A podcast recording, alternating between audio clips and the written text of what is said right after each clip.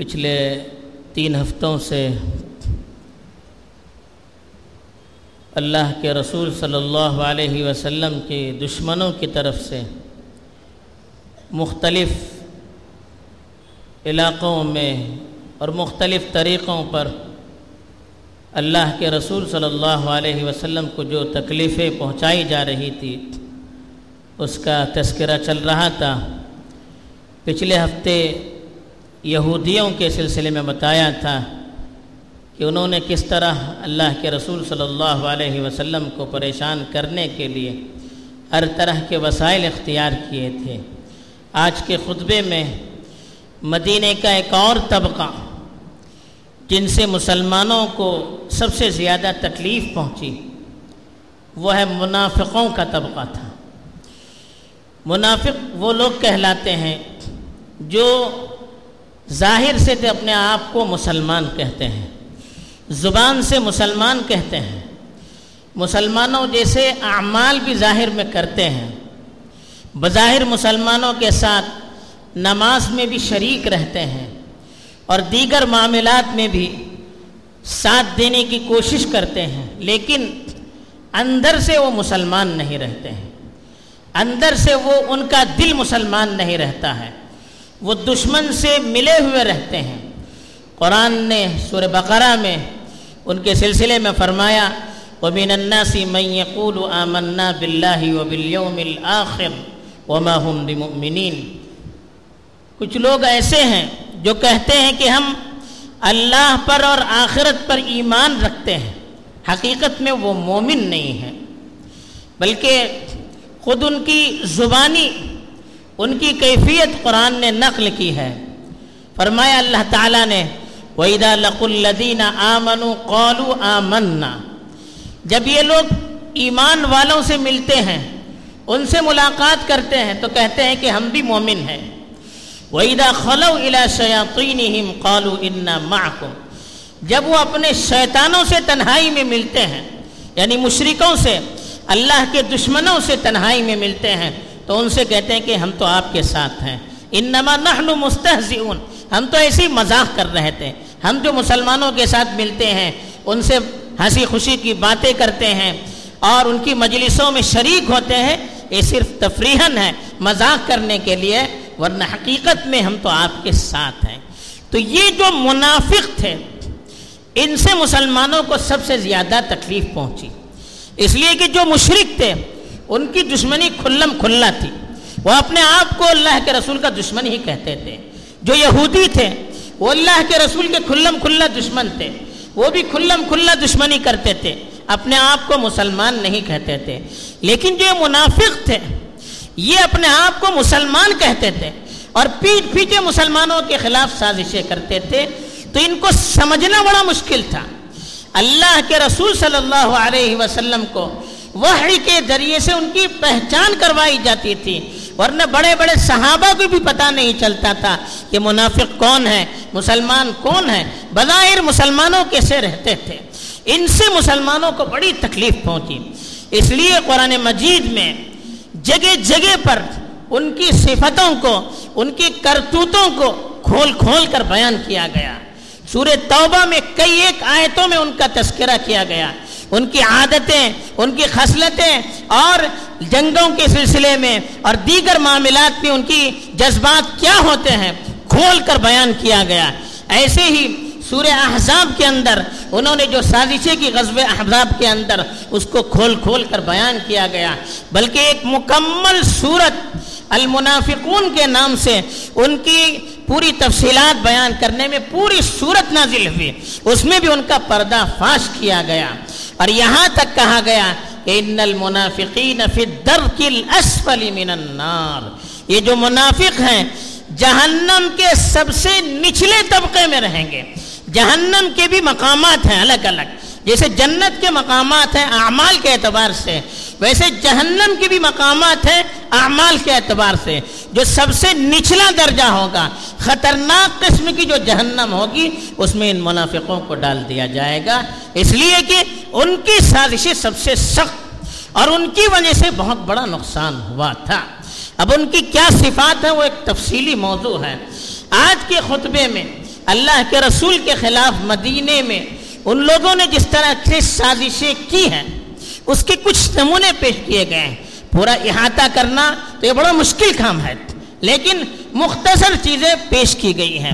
خاص طور پر منافقوں کی جو سازشیں ہوتی تھی وہ چھپکی سے سازشیں کرتے تھے۔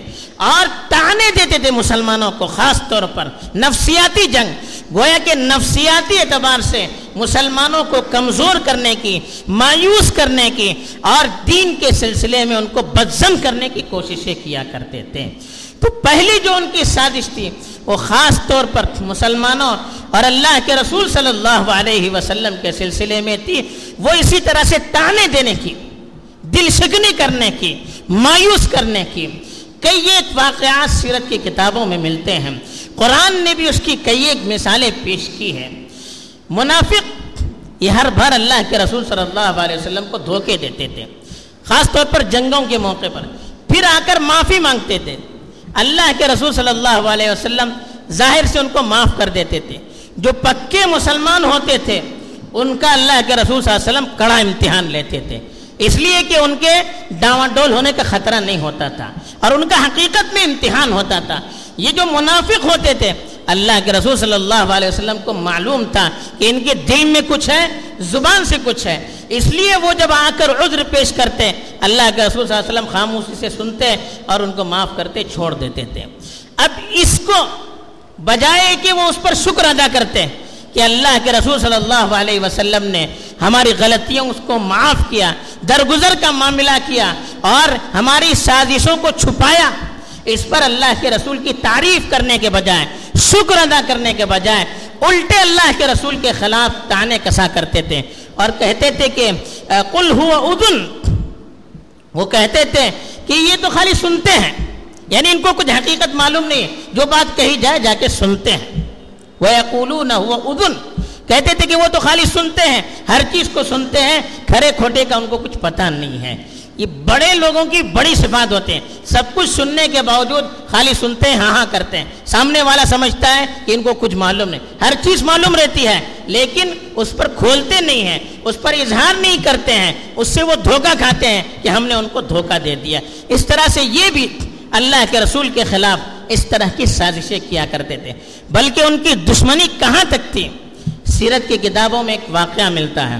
اللہ کے رسول صلی اللہ علیہ وسلم ایک مرتبہ ایک صحابی سعد بن عبادہ، ایک سردار تھے خزرج کے، ان کی عیادت کے لیے تشریف لے جا رہے تھے، گدے پر تھے۔ جا رہے تھے، آپ سواری پر جاتے تو دھول اڑتی ہے۔ تو یہ جا رہے تھے۔ تو عبداللہ بن ابئی جو ان منافقوں کا سردار تھا، وہ اپنے لوگوں کے ساتھ مل کر باتیں کر رہا تھا۔ کچھ ان کے راستے پر جیسے بیٹھ کر باتیں کرتے ہیں اس طرح سے باتیں کر رہا تھا وہ۔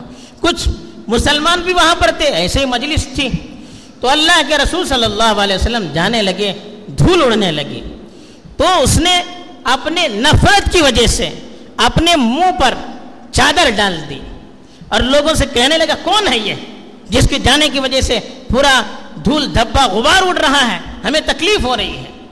پھر اللہ کے رسول صلی اللہ علیہ وسلم سے سختی سے کہا، آپ کو دعوت دینی ہے آپ کو بتانا ہے تو آپ اپنے علاقے میں لوگوں کو بتائیے، دعوت دیجیے ہمارے علاقے میں آ کر ہم کو تکلیف نہ دیجیے کتنی اللہ کے رسول صلی اللہ علیہ وسلم کو تکلیف ہوئی ہوگی۔ صحابہ جو وہاں پر تھے، بھڑک اٹھے۔ آپس میں ایک دوسرے کے گریبانوں کو پکڑنا شروع کر دیا۔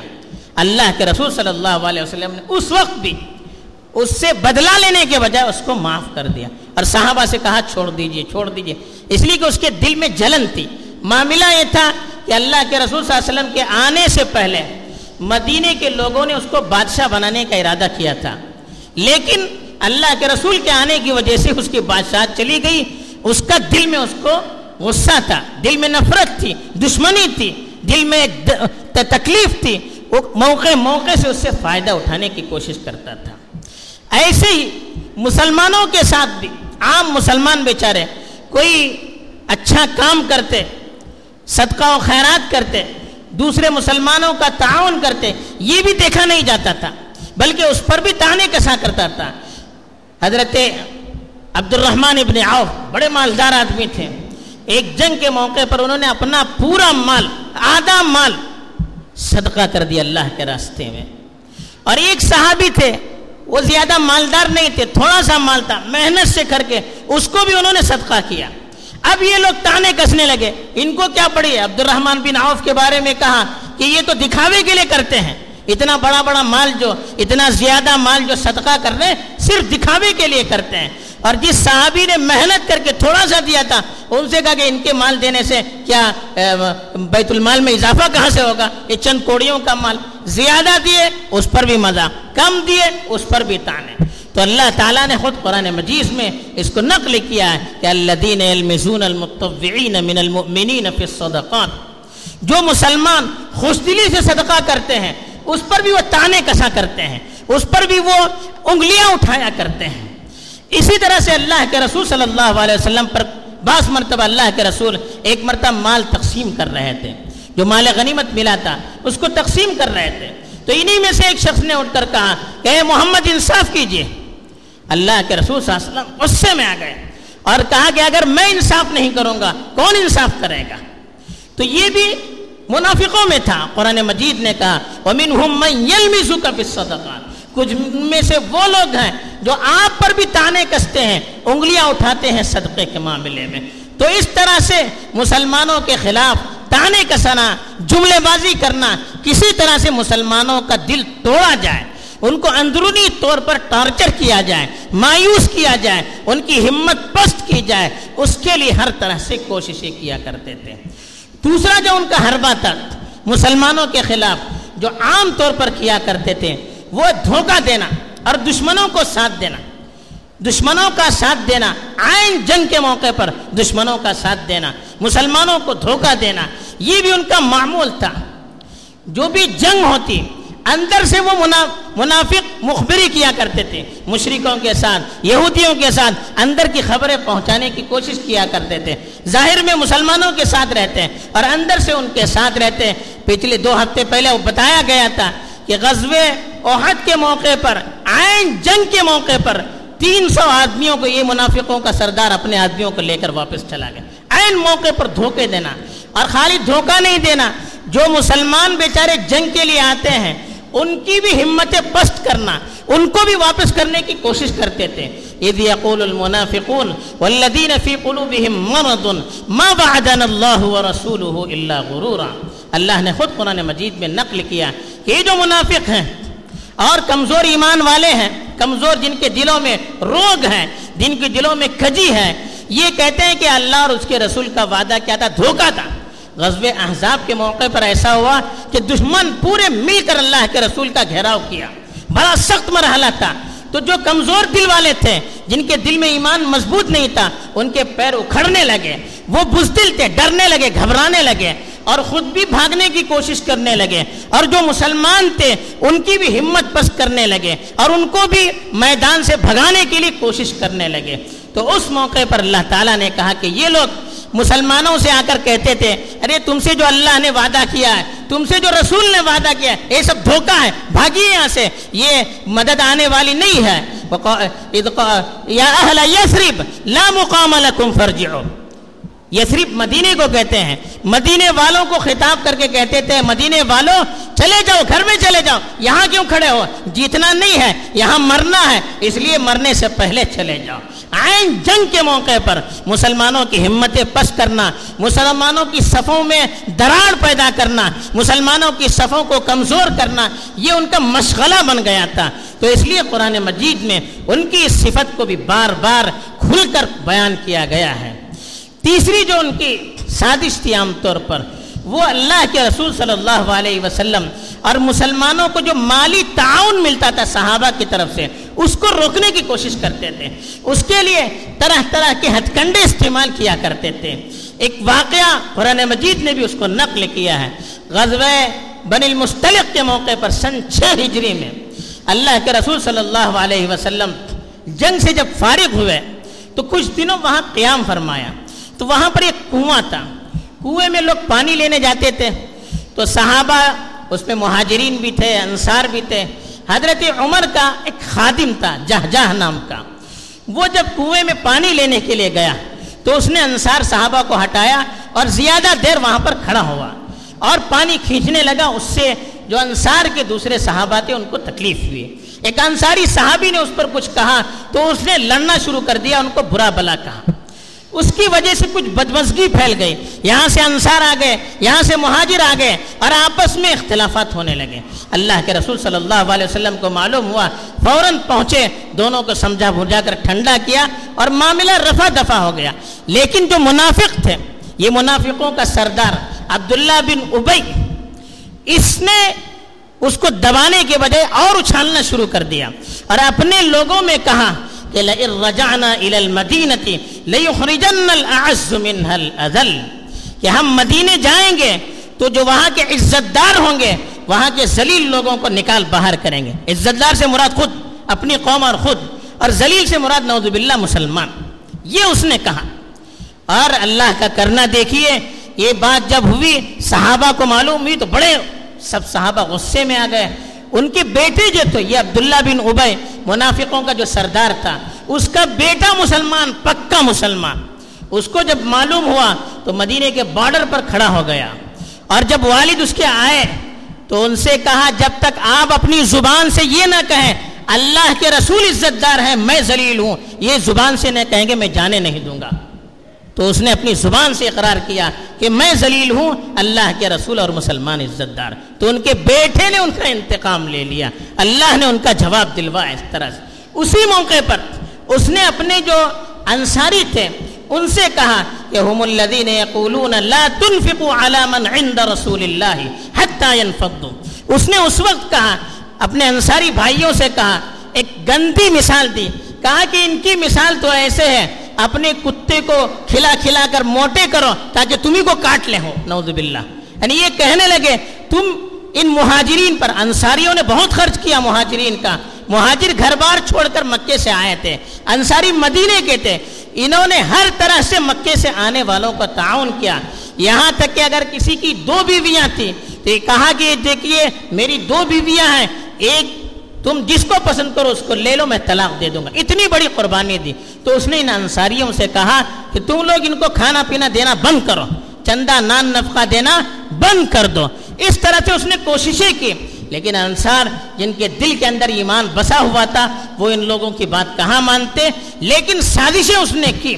کہ ہر طرف سے مسلمانوں کو جو مالی مدد ملتی تھی، مالی تعاون ملتا تھا، جس کی وجہ سے جو غریب مسلمان تھے، ان کا تعاون ہوتا تھا، جنگ کے موقع پر مسلمانوں کو سہارا ملتا تھا۔ ایسے موقع پر اس نے کوشش کی کہ مسلمانوں کا دانا پانی بند کیا جائے، لیکن اللہ کی جس کے ساتھ مدد ہو، اس کو بھلا کون نقصان پہنچا سکتا ہے؟ چوتھا جو ان کا پہلو ہے، وہ ڈائریکٹ اللہ کے رسول کے گھرانے پر اس نے انگلیاں اٹھانے کی کوشش کی۔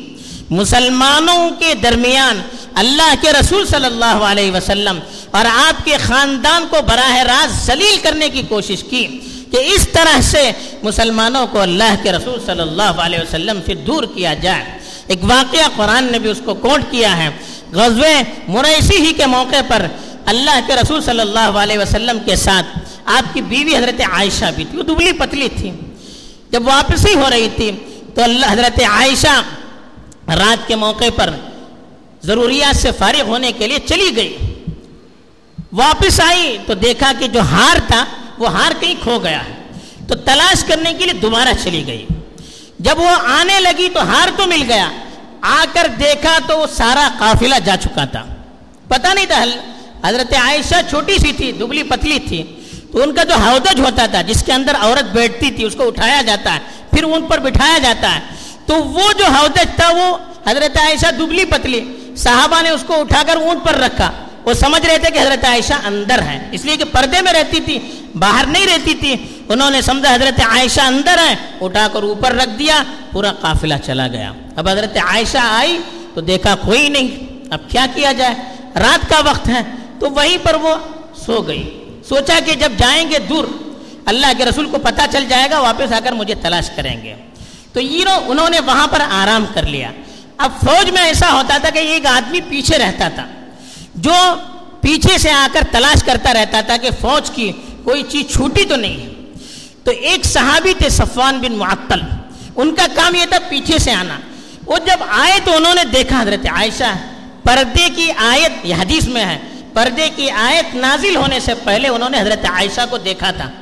تو اس لیے فوراً سمجھ گیا اور زور سے انا للہ و انا الیہ راجعون کا، تاکہ حضرت عائشہ بیدار ہو جائے۔ پھر خود پیچھے ہٹے، اپنی اونٹ آگے بڑھا اتنے پاک دامن تھے، حضرت عائشہ نے بھی ان کی تعریف کی۔ اپنا اونٹ آگے بڑھا دیا، حضرت عائشہ بیٹھ گئی، تو آگے سے اونٹ پکڑ کر چل دیے، ان کی طرف دیکھا بھی نہیں۔